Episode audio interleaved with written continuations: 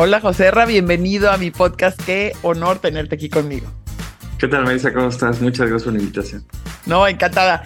eres del tipo de mexicanos que me encanta tener en mi podcast y que me encanta presumir y que y sobre todo porque sé que tu historia es de lo más inspiradora y sobre todo es una historia con la cual la mayoría de las personas se pueden relacionar y decir, ah, no, pues si pudo él, ¿por qué no puedo yo? Pero sobre todo, algo que, que te admiro profundamente es no nada más tu amor por México, sino en lo alto que has puesto el nombre de México en el mundo. Entonces, eso, eso, y, y nuestra cultura, sobre todo la parte principal del, del chocolate. Quisiera arrancar por ahí porque yo siempre presumo que soy una mexicana súper orgullosa de ser mexicana y que los mexicanos somos maravillosos y que podemos hacer grandes cosas. Entonces, cuando me topo con historias como las tuyas, digo, ¡Ah! no, lo tienen que conocer, tienen que ver la maravilla de historia. Pero cuéntame un poquito de dónde nace tu amor, tu gran amor por México, el gran respeto que sientes por nuestras raíces, nuestra cultura, ¿fue algo que viviste en tu casa? ¿Tus papás te lo decían? ¿O de dónde, de dónde sientes tú que fue naciendo ese, ese amor por México? Híjole, yo creo, este, digo, en mi casa mis, mis padres son oriundos de, de Chiapas, yo soy de la Ciudad de México junto con mi hermano, y siempre, digo, nos ha gustado ir a las fiestas patrias, que ir a, ¿cómo se llama?, a ver altares de muertos, o sea, como esa mexicanidad siempre ha estado en casa, ¿no? Este, pero no es algo así que, uy, es que somos súper, este, ¿cómo se llama?, fans y, y que tenemos una, un lavaropatria en la carne, a ese nivel no, pues, pero siempre hemos sido muy orgullosos de lo que, lo que es México y yo creo que ese amor se me dio cuando me fui a vivir al extranjero, ahí es cuando valoras mucho las cosas que tal vez las tienes por, por, pues por ende, pero cuando vives un tiempo allá, es muy chistoso, ¿no? todas aquellas personas que hemos tenido la oportunidad de salir, les pasa casi lo mismo que al inicio, uy, es que aquí está mejor, es que aquí hasta horarios hay para que, que, salga el, camión, ¿no? Oye, es que aquí la gente es muy educada, ¿no? Y hay un momento en donde pues aprecias mucho lo, lo de allá y ya conforme vas pasando ya el quinto año de estar en el extranjero, dices, híjole, no, pues las playas de México, como la arena de Cancún, ninguna, ¿no? Estos, estos pobres están caminan en Pedregal, Este, cómo te tratan en el restaurante, este, cómo, cómo es la comida, la cantidad de fruta, la gente de cariñosa. Y ahí es cuando tú empiezas a valorar dices, no, man, como México no hay dos, ¿no? Aparte, este, yo a mí me tocó mucho tiempo, estuve mucho tiempo en Francia, después me fui a, España y sobre todo los catalanes son muy bellos, ¿no? Entonces, este, y me decían, ay, es que en México hay tantas cosas, aquí poco a poco nos, llega este, fruta y sabores en, cuanto a la parte de chocolatería. Y dije, sí, es cierto, ¿no? Entonces, es, ese, ese amor, dije, pues sí, carajos, nosotros somos productores de cacao. De aquí fue la cultura este, de, de, la usanza del cacao en, bebidas, en comida, en religión, en literatura, en economía. ¿Por qué fregados yo no voy a utilizarlo si soy mexicano, no? Entonces vamos a sacar ese provecho. Claro, lo que pasa es que eso era lo que se movía mucho allá, la comida catalana, este, estaba ahí, era llevada de la mano de un cocinero que se, llamaba, eh, que se llama Ferran Adrià, y esta, este movimiento de, de, lo catalán es lo bueno, lo vasco es lo bueno, lo gallego es muy bueno, lo francés es muy bueno, que tenían mucho amor por las cosas propias, este, dije, pues lo mexicano también es muy fregón, ¿no? Entonces, aquí yo me vine para acá, pero pues aquí teníamos otra mentalidad, ¿no? Aquí, a diferencia de, de, de ahora, ¿no? Pues no existían restaurantes mexicanos de, de, propuesta. Querías ir a, un mexicano, tenías que ir al arroyo. ¿Quieres ser un mexicano? Tenías que ir a la hacienda, a, la ex hacienda de los Morales, tenías que ir al San Angelín. Ahí pues, comías comida mexicana vieja, ¿eh? Ojo, ni clásica, vieja, porque es la verdad de las cosas, ¿no? Este, el ir a Oaxaca, pues era ir a ver, a, comprar oro, ir a las, a las, a las, ¿cómo se llaman? Las ruinas, pero un viaje gastronómico, que nos vamos a echar los moles en Oaxaca, que vamos a ir al mercado del 16 de septiembre, que vamos a ir a Tala, eso no existía antes. No, te estoy diciendo que el vino más bueno, pues era un calafia horrible, que lo tenías que destapar así y era terrible. El mezcal era panacos. Entonces era una, idiosincrasia muy, muy, muy dura. Entonces cuando yo vengo para acá y empiezo, hago mi chocolatería en donde el chocolate es mexicano. El cacao lo traía de Tabasco, fui quien tenía la maquinaria, irlo a procesar, tener la cobertura, una, y ese ya era un problema. Dos, sabores mexicanos. ¿Cómo que del, bombón de limón con chía? ¿Por qué de Jamaica? ¿Y por qué pintas los chocolates? Entonces era una onda bien difícil, ¿no? Entonces, realmente éramos pocos los que pues llevábamos este, como esta, este caballo de Troya de, de, de mexicanidad y pues estábamos ahí, te estoy diciendo de un Enrique Olvera, o sea, de esta generación que empezó a, hacer cosas mexicanas interesantes que tuvimos la oportunidad o la bendición de poder salir de nuestras casas a otros países, tomar estas técnicas y venirlas a desarrollar con el Producto Interno que nosotros teníamos, ¿no? Entonces, pues fue, fue eso, ¿no? Así, así, así se comenzó. ¿Y cuando empecé a valorarlo? Cuando estuve mucho tiempo allá. Eso es la verdad de las cosas, cuando estás mucho tiempo allá. Eso es cierto. Y es cierto que al principio no lo valoramos, sino con el paso del tiempo vemos la maravilla. Y fíjate que cuando te escucho tu historia y, nos remontas a cómo antes de verdad no se valoraba tanto, no había estos restaurantes maravillosos de, comida mexicana, súper alternativa o con, eh, sé que te gusta a ti también todo esto que tiene que ver con eh, la cocina molecular. Y hay, y hay restaurantes maravillosos mexicanos con cocina molecular o con, o con alguna, alguna innovación de ese tipo que es, que es muy interesante. Y entonces te escuchaba y pensé, me, recordé de un libro, este, de Malcolm Gladwell que se llama Outliers, los fuera de serie. No sé si lo, lo has leído, pero lo interesante de su teoría es que para, para ser un fuera de serie, como eres tú en, en, esta, en esta área de la chocolatería y todo lo que has hecho, se necesita tener talento, pero también se necesita una época en la historia en la cual como que te subes a esa ola y ese momento histórico de tu país o de tu ciudad donde estás viviendo para conseguir ser un outlier, ¿no? Y entonces platicaba de Bill Gates y decía, mira, si Bill Gates hubiera nacido 10 años después o 10 años antes, no hubiera sido quien es. Porque le tocó estar en la universidad donde habían comprado la primera computadora, y le tocó justo en el momento en que arrancaban las computadoras, en que, luego que arrancaba el internet, etcétera, etcétera. Entonces él con su talento, por supuesto, pero se subió en esa ola. Y siento que esta, esta ola que nos platicas de tantos chefs y de tantas, este, celebridades mexicanas que han puesto en alto nuestro nombre, pareciera como que también a ti te, no sé si coincidas conmigo, que te tocó la suerte de llegar en ese momento y unirte, ¿no? Tú rescatando la parte de la chocolatería y del cacao mexicano y ellos en otra, en otra manera de, de hacerlo con su, con su cocina. Sí, también la, la onda de quererte aventar, ¿no? Porque puedes estar en el momento preciso, en el tiempo adecuado, pero si no te avientas, pues entonces no haces nada, ¿no? Al final del día yo creo que es esa chispita, ese, ese ¿qué pasa si, no? Este, pues vamos a intentarlo, ¿no? Cuando no tienes, cuando ese miedo a perder lo, se te quita, pues entonces es cuando yo creo que das el salto, porque pues te digo, pues sí, Bill Gates tal vez en 10 años después no pudo ver, pero si estuvo ahí y no se hubiera aventado, no hubiera sido Bill Gates, ¿no?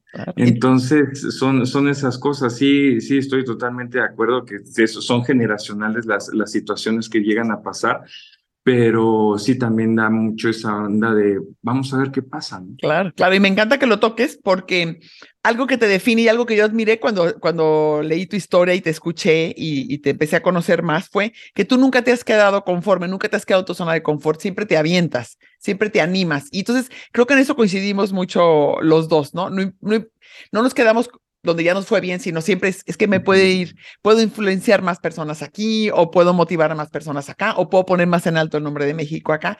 Y, y escuchaba que decías, hay que aventarse, aunque sepamos que vamos a fracasar, hay que aventarse, aunque sepamos que la podemos regar, ¿no? Entonces, aventarnos, aventarnos y aventarnos. Y yo te quiero preguntar aquí en concreto, porque siempre estás innovando, siempre te animas, nada te, nunca te quedas. ¿Te da miedo y lo, y lo, porque a mí, por ejemplo, muchas veces me da miedo, como cuando entré a Shark Tank me moría de miedo, este, o cuando me tocó dar la primera conferencia que siempre platico en, en Dubai en inglés, también me daba muchísimo, muchísimo miedo, pero de todos modos lo hacía. Quiero, quiero ver si eh, podemos entrar un poquito en tu, en tu mente y saber si sí te daba miedo, pero de todos modos, o no te da miedo. O sea, sí, sí da miedo, es como, mira, yo soy un, un, un, gran amante de la velocidad. Amo, amo, amo correr. Qué bárbaro. Put amo y me encanta ir en mi carro y meterle, o sea, yo antes, te lo juro que yo salía a las 5 de la mañana en mi casa, yo vivo en el sur de la, de la Ciudad de México y llegaba a desayunar al mercado de Oaxaca. A ese nivel. a ese nivel, de tocar al gobernador del carro 8 o 12 veces en toda la carretera. Ahora lo hago, no. ¿Por qué? Porque soy papá, ¿no? Entonces, yo creo que ese tipo de toma de decisiones álgidas los haces dependiendo a quién te puedes llevar entre las patas y qué tanto puede repercutir tus decisiones y eso lo va generando también el, el, madurar gracias a las experiencias vividas. Este, pues sí, yo antes decía, bueno, pues me voy y me jalo, ¿no? Cuando pues era un, tal vez un ayudante yo. Bueno, pues vámonos, ¿no? Yo, yo, yo, yo puedo apoquinar. Pero digamos, ahora que tengo 50 familias a mi responsabilidad, ya una toma de decisiones tan bárbara la piensas dos veces. Hoy por hoy, pues este, sí tenemos una, una sala donde pues cada decisión se toma en conjunto, pero yo creo que sí, sí puedes, sí puedes seguir tu instinto, porque el instinto eso te lo va a generar gracias a la experiencia, pero también acordarte y ser sabio de los resultados malos cuando han sido este tipo de responsabilidades, porque por muy a la segura que tú estés, no, no debes de acordarte de esos errores, por qué caíste ahí y, y, y, tomarte un tiempo. No es no te avientes, tómate un tiempo para reflexionar y ver cuáles son las, las puertas abiertas y cuántas tienes cerradas. Yo creo que eso es hoy por hoy una toma de decisión que yo te puedo hacer antes y yo me iba como el borras, ¿no? Ah, pues vámonos ahora con esto. Oye, ya vimos esto, ahora vamos a abrir otra tienda, ahora vamos a por estos sabores, ahora vamos por esto. Y cada mes era sacar, sacar, sacar, sacar, sacar, sacar, sacar, sacar. Y luego no me, me daba cuenta que cada mes yo sacaba algo nuevo pero no, me, no le daba chance a mi cliente que conociera mi producto, ¿no? Porque haz de cuenta, a ti te gusta comer, veo que te, que te encanta este, este mundo de la comida. La última vez que fuiste a un restaurante, ¿cuándo fue? Eh, el sábado. ¿Y ese restaurante que visitaste hace cuánto que no ibas a él? No, suelo ir. Es uno que me que al menos como dos veces o, tres veces al mes voy. Soy como muy de ah, repetir. Ah, ok, perfecto. Bueno, entonces tú eres un cliente asiduo de ese lugar. Sí. Entonces, ese cliente, ese, ese restaurante, estoy seguro que tú te sabes tanto la temporalidad como en los, los platillos importantes. Pero por lo general, tú regresas cada seis meses a un restaurante. Entonces, yo cuando sacaba y sacaba y sacaba y sacaba, era un esfuerzo muy fuerte y la gente no se quedaba con nada o con muy poco de todo lo que yo podría sacar. Entonces, es, yo creo que hay que ser un poquito más, más, ahora sí que hold on your horses, porque si no, te, desbocas y te vas y hay que ser un poquito más, más, más cauto, yo creo, ¿no? Sí, claro, y me encanta. Y quiero, quiero antes de, seguir platicando un poquito de las cosas que tenemos en, en común, me gustaría si nos puedes compartir en, en unos minutos tu historia. A mí me, impresionó que empezaste trabajando lavando platos en, el, platos en el restaurante del lago de Chapultepec y cómo de ahí fui, has ido subiendo, subiendo, subiendo, pero siempre con una gran mentalidad de aprendiz, con una gran deseo de, de, de sacar lo mejor de todos los maestros que te tocaban o chef este, a tu alrededor. Si nos puedes platicar un poquito cómo ha sido tu, tu historia, de dónde arrancaste y con algunos de los puntos más más definitorios, donde tuviste que tomar decisiones importantes, como cuando te fuiste a, a, España o cuando estuviste este, en diferentes eh, cocinas en Europa. Pues mira, yo de las cosas que te puedo decir es que algo, si hay algo que yo siempre voy a agradecer y trato de hacerlo ahora de mi parte, es que la teta tiene que ser bien dura, ¿eh? No bien dura en, la parte de, uy, grito y todo, no, o sea, sino casa te tiene que, número, tiene que definir muy bien quién eres, hacia dónde eres, hacia dónde vas. Ese es un hecho, ¿no? Entonces a mí en casa siempre me dijeron, maestro, pues hay que trabajar para poder generar dinero, hay que trabajar, el esfuerzo te va a generar un buen trabajo, o sea, hay que levantarse temprano, o sea, siempre me, me, me educaron a que el trabajo es el fomento más importante para poder este, eh, llegar a las cosas que tú deseas, ¿no? Que nada es fácil, muy pocas cosas son regaladas y, este, y hay que chambear mucho por ello, ¿no? Entonces, empezando desde ahí, yo digo, sí, empecé lavando ollas, pero yo ya había empezado eh, vendiendo comida en mi carro, en la cajuela y vendiendo desayunos en, en los centros comerciales, en los bancos y a las estéticas y eso después de haber ido a Francia y que no me dieran trabajo aquí, mi, madre me dijo, a mí a, los 18 años me quitaron la chichi, ¿no? Entonces fue de, pues, rey, aquí ya no hay beca, maestro, entonces síguele dando, ¿no? Entonces, este, pues eso, ¿no? El empuje de mis papás, una vez que yo ya tenía este negocio avanzando, pues ya, ya, me, ya me dice, oye, pues está muy bien todo y lo que tú quieras, pero pues ¿a poco te vas a quedar nada más vendiendo sandwichitos? ¿Para eso te fuiste a Francia?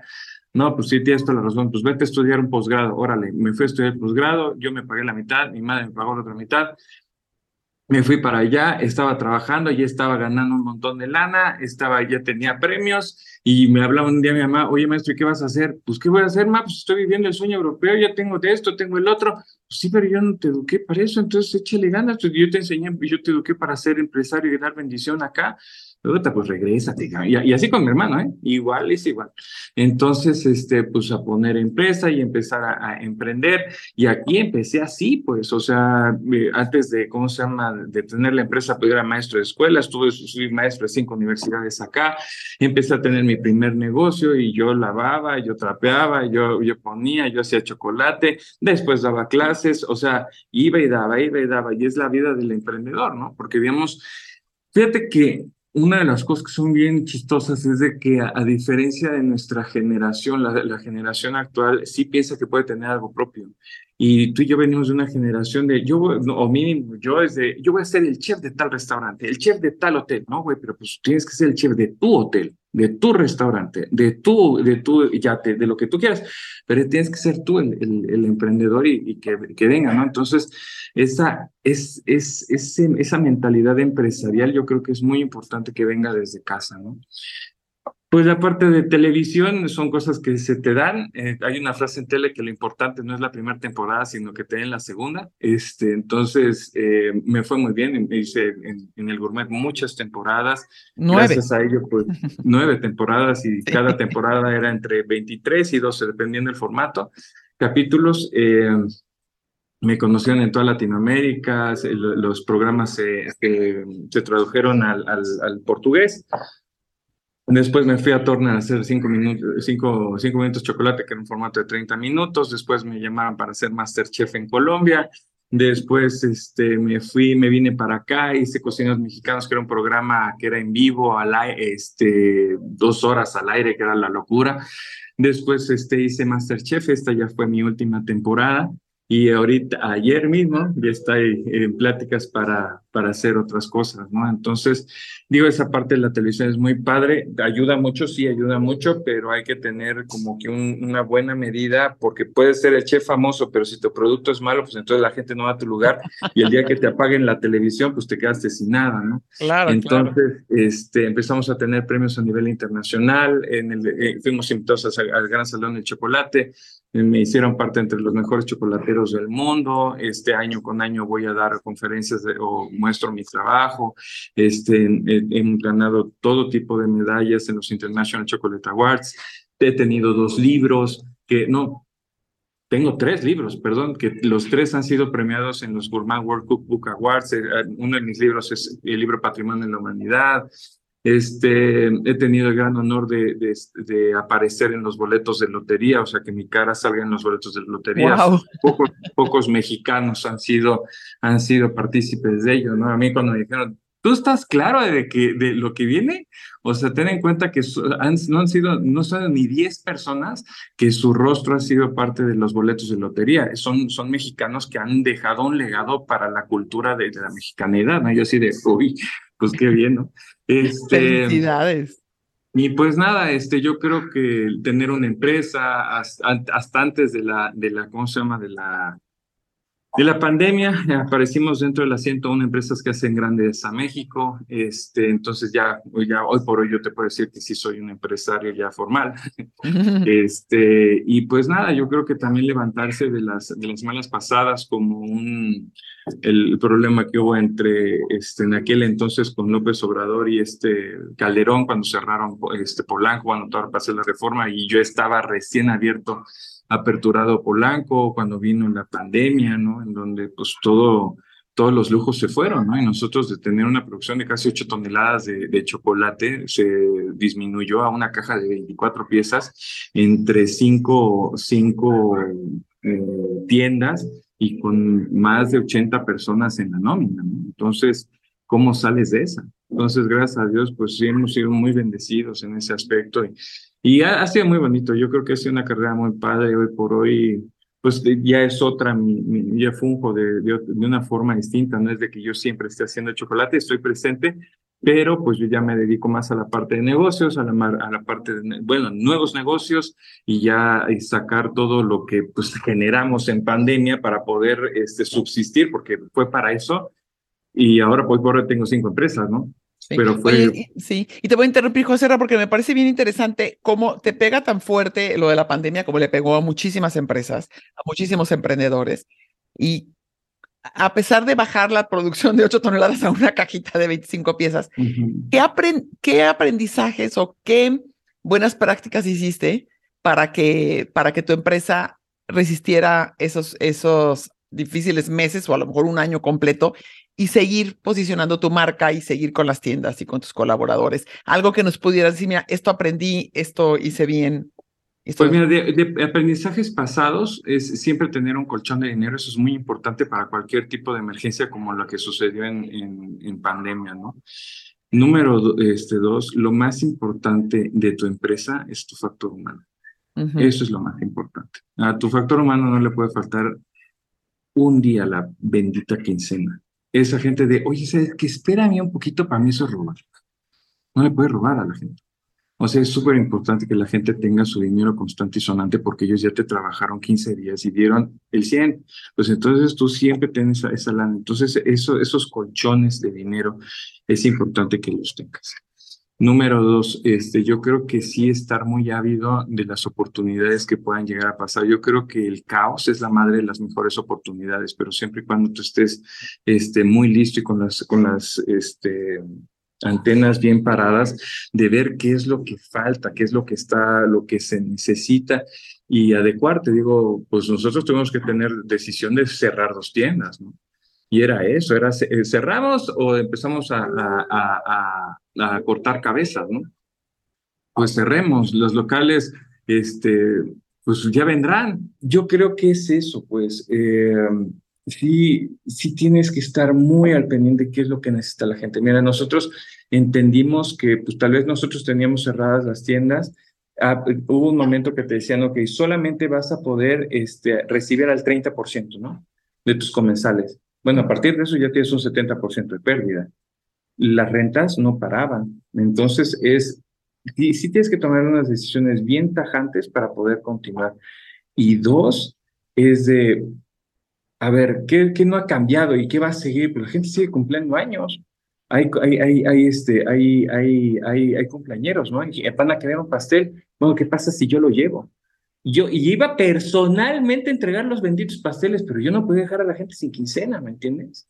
Empezamos con las clases en línea en donde dijimos, bueno, tienes tantos followers, pues entonces aproveche. ¿Cuánto cuesta una clase en línea ahorita? No, pues 500 pesos. Vámonos por 200 pesos y nos vamos a la masividad. Va, pues la primera clase hubo 25, ¿no? La segunda fueron 150. Llegamos a tener 375 alumnos por clase. Wow. Imagínate. Y empezamos los jueves. Después fueron jueves y viernes un horario, y después jueves, viernes dos horarios, en la tarde y en la noche. Y pues si haces cuentas a, a 200 pesitos, salía la nómina, salía la renta. No había ganancia, ¿eh? pero salía para mantener. Si no hubieran sido por las clases, yo creo que a mí me, me, me, me. Sí. Pero qué impresión cómo estuviste buscando, y, aunque no hubieras dado clases antes, es esta, esta, capacidad de innovar, esta capacidad de hacer cosas diferentes. Y creo que también empezaste a hacer pan, y este, Hice pan. Y luego lo empezaste a vender, lo, ¿verdad? Porque te lo pedían la gente. Con lo, con lo de las clases era de que, bueno, vamos a usar harina de fuerza. ¿La harina de fuerza qué es? Ah, pues tiene un porcentaje mayor de, de, de proteína, no sé qué. ¿Y dónde la compro? La puedes comprar en la harinera tal. Y en la tercera pregunta, cuarta pregunta, que era la misma, dije, no, aquí estoy perdiendo lana. Yo te la vendo. Y empecé a comprar materia prima, azúcar, harina, moldes, este transfer, chocolate. Y entonces venía a la clase, tú podías descargar la receta, comprabas el material y yo te lo mandaba. Y entonces aparece Factor Cacao con, con, con, con, materias primas. Entonces ya tenía en vivo con José Ra, que eran las clases, y las clases muy buenas porque era como un programa de televisión, de algo me había servido ya estar en tele 16 años, y, este, y nos reíamos un montón. La receta realmente era un plus, pero nos íbamos a botar de la risa porque la gente no podía salir de su casa. Y empezamos a hacer pan de masa madre porque yo vi un día que Obama sale eh, alimentando su masa madre, ¿no? Dije, órale ya para que llegue, para que este señor empiece a hacer masa madre, yo tengo que empezar también. Y empezamos a hacer el pan en las clases. Yo decía, hoy pues estoy haciendo pan de masa madre, a ver, déjenoslo ver pan. ¿Y lo vende? No, pues es que hice para mi casa. Ya para la tercera pregunta, ¿y lo vende? Sí, sí, lo vendo. Vámonos. Y empezamos, hoy por hoy, el 80% de la producción del pan se va a la, se va a provincia, imagínense, se vuela, se va por avión. Wow. Entonces tenemos, pues está Quebo, está Factor, está, está, este, ay, madre, que es madre Bajo Serra. La madre le pongo por el día que nacieron estos dos, es el, el gemelo está allá arriba, pero se hizo ahí, ahí empezó lo de pan de masa madre y ahorita tenemos el Aito, ¿no? Entonces fueron tío, todas esas empresas que nosotros hicimos, hoy por hoy ya son grandes, no grandes empresas, pero ya son negocios que están corriendo y ya no es de, bueno, pues ya lo dejo, estuvo bonito lo de, lo de, lo de las materias primas. No, porque ya te están comprando a niveles fuertes, entonces ya es otra, otro negocio. Es siempre decir que, sí, ¿no? Es siempre decir que sí a lo que sea, pero, y sabes algo que rescato que me, que me gusta mucho y es, un tema que a mí me apasiona, que se tiene que ver con el tema del ego, que todos tenemos ego. y hay personas que empiezan a, a tener éxitos o se van a Europa a estudiar y entonces el ego se le empieza a hacer grande. Y me, me llama mucho la atención tu humildad y cómo has sabido, ya nos dirás si fue algo que te enseñó también tu, tu madre, pero cómo has sabido, aún regresando de Europa, por ejemplo, vendías sándwich en los, en los este, bancos y, y comida eh, prefabricada y lo que fuera, y no te importaba que no fuera el gran nombre de un restaurante o el gran puesto de un, de un chef. Y este, entonces me, me llama, me, me, te aprecio y te aplaudo mucho que nunca el ego te ha impedido dar clases si es necesario, empezar a vender el pan, o sea, lo que fuera este, necesario para, para conseguir el sueldo de tu gente. El ego sí vino, solo que me lo bajaron, me lo bajaron. Y sí, fue cuando regresé de, de Francia, pues fíjate, trabajé un, tiempo, un montón de tiempo para el Ritz de París, ¿no? Puta, yo me sentía los totopos del chilaquil. ¿No? Entonces yo llegué aquí con veintitantos años pidiendo 100 mil pesos al mes en restaurantes y nadie me podía pagar. Y estuve así cuatro meses y lo que había, lo que había ahorrado se me estaba acabando. Y mis papás me dijeron, pues aquí la chichi ya se acabó, ¿eh?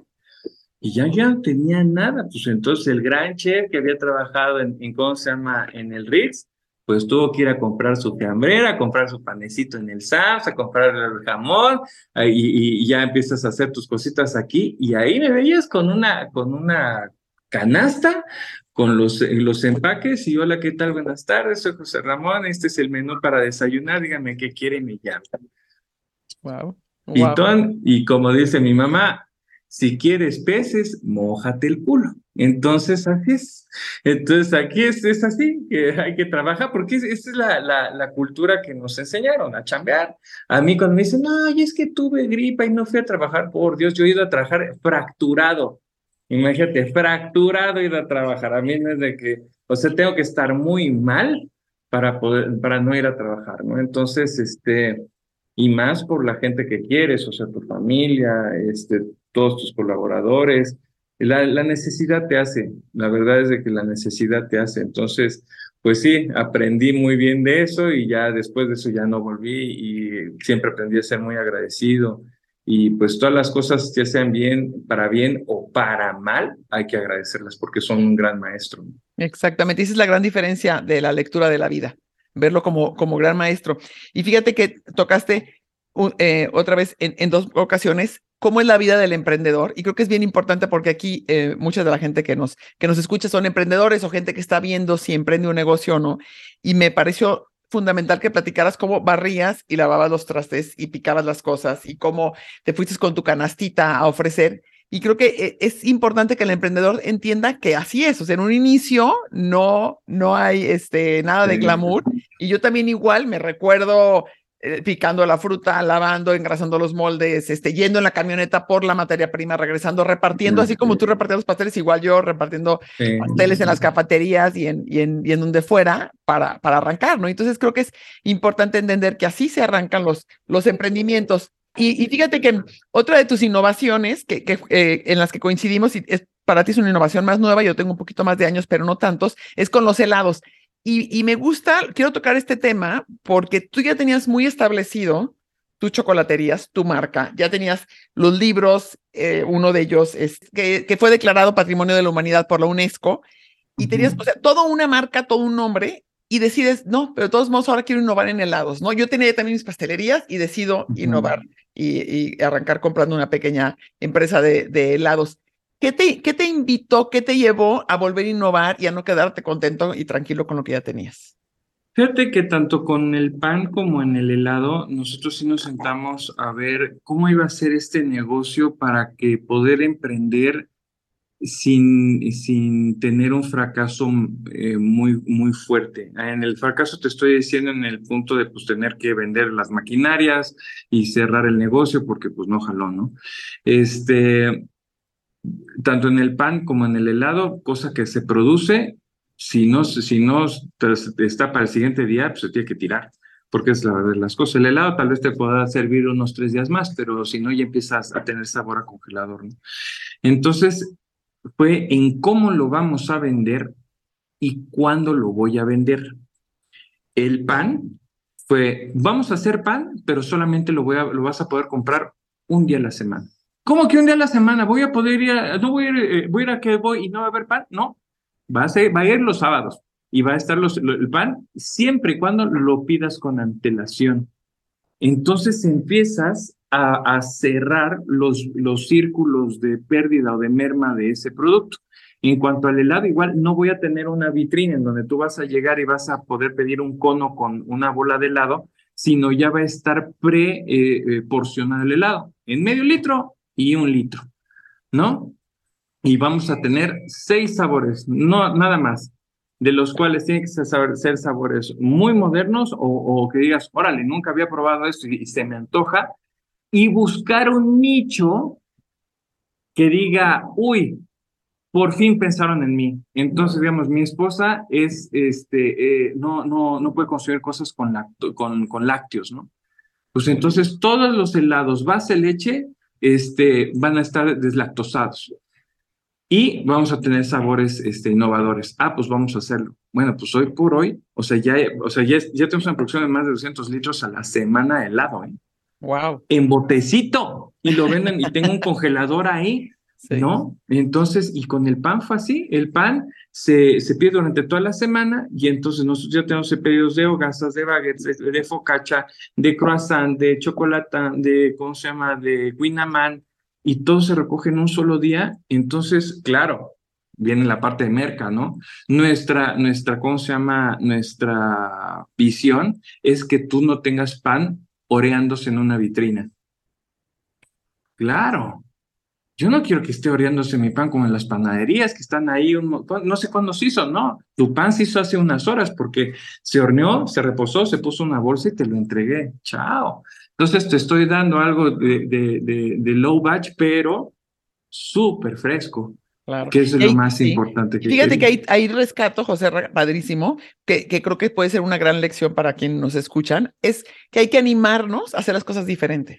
Hay que animarnos a decir, aquí no más va a haber pan los sábados. Oye, no, pero en todas las panaderías, en todos los lugares donde venden pan, lo venden diario. Ah, yo lo voy a vender solo los sábados. Oye, el helado, en todos los lugares donde venden helado, te venden la bola o te venden la paleta o tú escoges un doble bola o tres bolas y tú es, el helado viene en medio litro y en un litro, pero cuando, hace rato también comentaste esto, cuando el producto es de calidad, cuando lo que se van a llevar es algo maravillosamente rico y delicioso, la gente entiende y cuando tienes como una congruencia en lo que estás ofreciendo, en por qué lo estás haciendo así, me parece que es como, como funcionan las cosas. Entonces yo me quedo con ese, con ese aprendizaje de, de, cómo, de cómo te animaste a ir haciendo las cosas diferentes y cómo han ido funcionando. Y quisiera, para ya ir empezando a a cerrar nuestra, nuestra entrevista, algo que veo que, que tenemos en común tú y yo es que nos encanta compartir lo que sabemos y lo que hacemos. Y, tú compartes un montón de recetas, compartes muchísimas técnicas y yo, bueno, en mi libro también puse, puse recetas al final del, del libro y me encanta siempre estar este, compartiendo lo que sé, si leo algo y me entusiasma, tarde se me hace para, para subirlo. Entonces veo que en, en ambos siento que tenemos un gran, como una, el, el valor de la generosidad es fuerte en nosotros. O sea, nos, yo te veo a ti, veo que te emociona pensar que alguien más puede aprender a hacer un chocolate y le puede ir bien, o puede aprender a hacer un pan y puede empezar a vender pan, o puede aprender una técnica tuya, al igual que yo sientes que, que tu motor principal, porque así te percibo yo, es este, la generosidad y el, y el impactar a los demás. A mí me fue tan bien, digo, fue duro, ahí no te voy a decir, ay, es que siempre fue bien sobre el emprendimiento, pero yo siempre animo a las personas que, sean emprendedores, ¿no?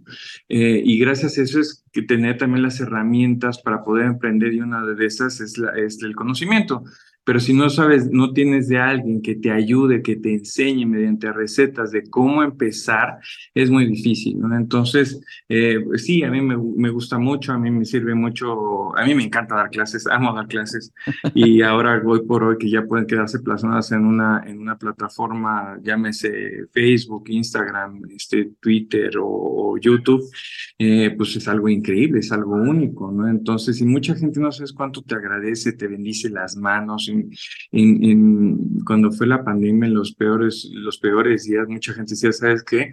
Estoy vendiendo el panqué de plátano que me enseñaste en la clase y eso es lo que está haciendo que mi, mi familia sobreviva. Puta, eso lo paga todo. Eso lo paga todo. Entonces, esto es algo súper bonito que tú puedas este, brindar bendición a otras casas y que que la gente pueda, pueda crecer, porque no, no tienes idea de muchas personas que tenían un trabajo y les empezó a ir tan bien con esa receta que vendían que se, ya se hicieron su empresa y ya se dedicaron de lleno a eso. y qué satisfacción, ¿verdad? Es, es cuando dices, para eso vale la pena la vida, ¿no? Para eso vale la pena. y fíjate que también, y algo que me parece también muy interesante, y, y con esto cerraría eh, eh, eh, de tu vida y de, de, tu ejemplo que ha sido para, para nosotros, es cómo tú haces mucho hincapié en la diferencia cuando trabajabas en una cocina, que trabajabas, que era muy esclavizante y trabajabas 24 por 7 casi, o sea, un, trabajo súper esclavizante y cómo has conseguido llegar a tener un balance en tu vida y cómo has conseguido ver, ver a tus personas que no deben de trabajar tampoco. O sea, como tú ya lo viviste, dices, yo no quiero que les toque 24 por 7, ni quiero, y quiero también esto que yo estoy viviendo y esto que estoy disfrutando de tener más balance, de tener mi familia, de también que lo tengan ellos, ¿no? Entonces, esa parte también me parece como, como un caminar en tu, en tu historia que te lleva a agradecer lo que tienes hoy, pero también a ver, déjame de esto que estoy agradeciendo, cuánto le puedo ofrecer también a mis colaboradores, ¿no? Y eso me parece Sí, sí. Sí, totalmente de acuerdo. O sea, yo creo que esa es la, la clave de todo pero va mediante mucho esfuerzo, a mucha paciencia y el, realmente todas las malas experiencias, aprender en lo más posible de ellas para que no se transformen en un error en el futuro, ¿no? Eso es yo creo que la clave de, todo, pero sí es bajo un, gran esfuerzo. hoy por hoy yo estoy empezando a, a, realmente a saborear esas miles del emprendimiento casi 17 años después. ¿no? Casi 17 años después y yo estoy muy feliz, estoy muy contento y bueno, todavía me faltan muchos años de, de actividad este, fuerte laboral, pero ha sido un viaje muy bonito, pero gracias al esfuerzo y a la paciencia. Y otra de las cosas que yo les, sí les puedo decir es que mucha gente luego dice, es que yo tal vez emprendí y no me salió, aposté y perdí y viven con esa, esa tristeza toda la vida. Es que, uy, es que yo hago unos tacos sin buenísimos y cuando hice mi negocio le puse todo y me fue re mal y viven tristes toda la vida. Entonces, ¿se vale emprender? Sí se vale emprender. ¿Debes emprender siempre? Debes. No, no, no te puedes quedar con, con, esa, con esta chispita ¿por qué no lo hice? Y si te fue mal, no pasa nada. Sigue trabajando, sigue estando en una empresa, sigue ahorrando, porque el día de mañana puedes ser un inversionista que le puedes hacer la vida a un cuate o una chava con un gran empuje y entonces ahí los dos van a ser empresarios, ¿me entiendes? Entonces están las dos variantes. No solamente te quedes en ese, esa tristeza, porque hay mucha gente que, que ve el emprendimiento como algo malo y se quedan así dolidos con el, con el haber emprendido y yo creo que pueden haber tener esa segunda oportunidad al ser inversionistas. Claro, y también, y también sobre todo, como lo has dicho a lo largo de esta entrevista, es no ver el fracaso o el error como algo definitorio, sino que en el momento en que aprendemos de él, dejamos de sernos víctimas, dejamos de entristecernos y sobre todo, lo dijiste, me encantó, deja de convertirse en un error. Y fue, una, y fue una experiencia que nos trajo grandes aprendizajes. Qué, qué gusto haber platicado contigo, José Ra. Es algo que admiro profundamente es tu sencillez, tu, tu humildad, tu manera, en, las redes muy, eres muy cercano con la gente y eso es algo que, que no se puede actuar, eso es algo que se siente. Entonces, qué, qué maravilla ver a una persona como tú que ha estado tanto en la tele, que es tan famoso, que ha recibido tantos este, premios, que sus libros han sido bestseller y sobre todo uno de ellos este, considerado patrimonio de la, de la humanidad por la UNESCO por el aporte a la investigación y la divulgación, eso me encanta. Eh, que siga siendo esa persona amable, cercana, creo que es un gran ejemplo para todos nosotros para saber que seguro tu madre tuvo una buena influencia ahí en no dejarte que ese ego estuviera más grande y, este, seguramente lo estás transmitiendo a tus hijos, pero es, es estas historias que nos inspiran porque la parte humana y la parte interesada y empática por tus colaboradores y la parte de mexicano orgulloso de ser mexicano nunca se te termina. Y esperemos que, nunca, esperemos que nunca se termine y que siga siendo así, este tipo de persona, ese tipo de líder y ese tipo de ejemplo para todos los que nos inspiramos. Muchas gracias, Marisa. Gracias por la invitación. Este es un gran trabajo porque cosas así son las que valen la pena después de tanta basura que puedes encontrar. Y haces un trabajo muy limpio y muy sincero, que eso es algo que yo creo que todos que escuchamos y nos encanta este mundo del podcast, este, recibimos muy bien cuando ponemos atención a querer oír. Gracias. Muchas gracias, José Ra. Un súper placer haberte tenido aquí y un honor. Hasta luego, gracias. Pastelerías Marisa, 30 años siendo parte de tus momentos felices. La pastelería favorita de Jalisco ahora llega a todo México. Ya contamos con envíos nacionales. Puedes tener nuestras famosas delicias en la puerta de tu casa en menos de 48 horas. Entra a marisa.mx y obtén envío gratis en compras a partir de 999 pesos. No dejes de probarlas y compartirlas. Pastelerías Marisa, por ti, una delicia. Desde 1992.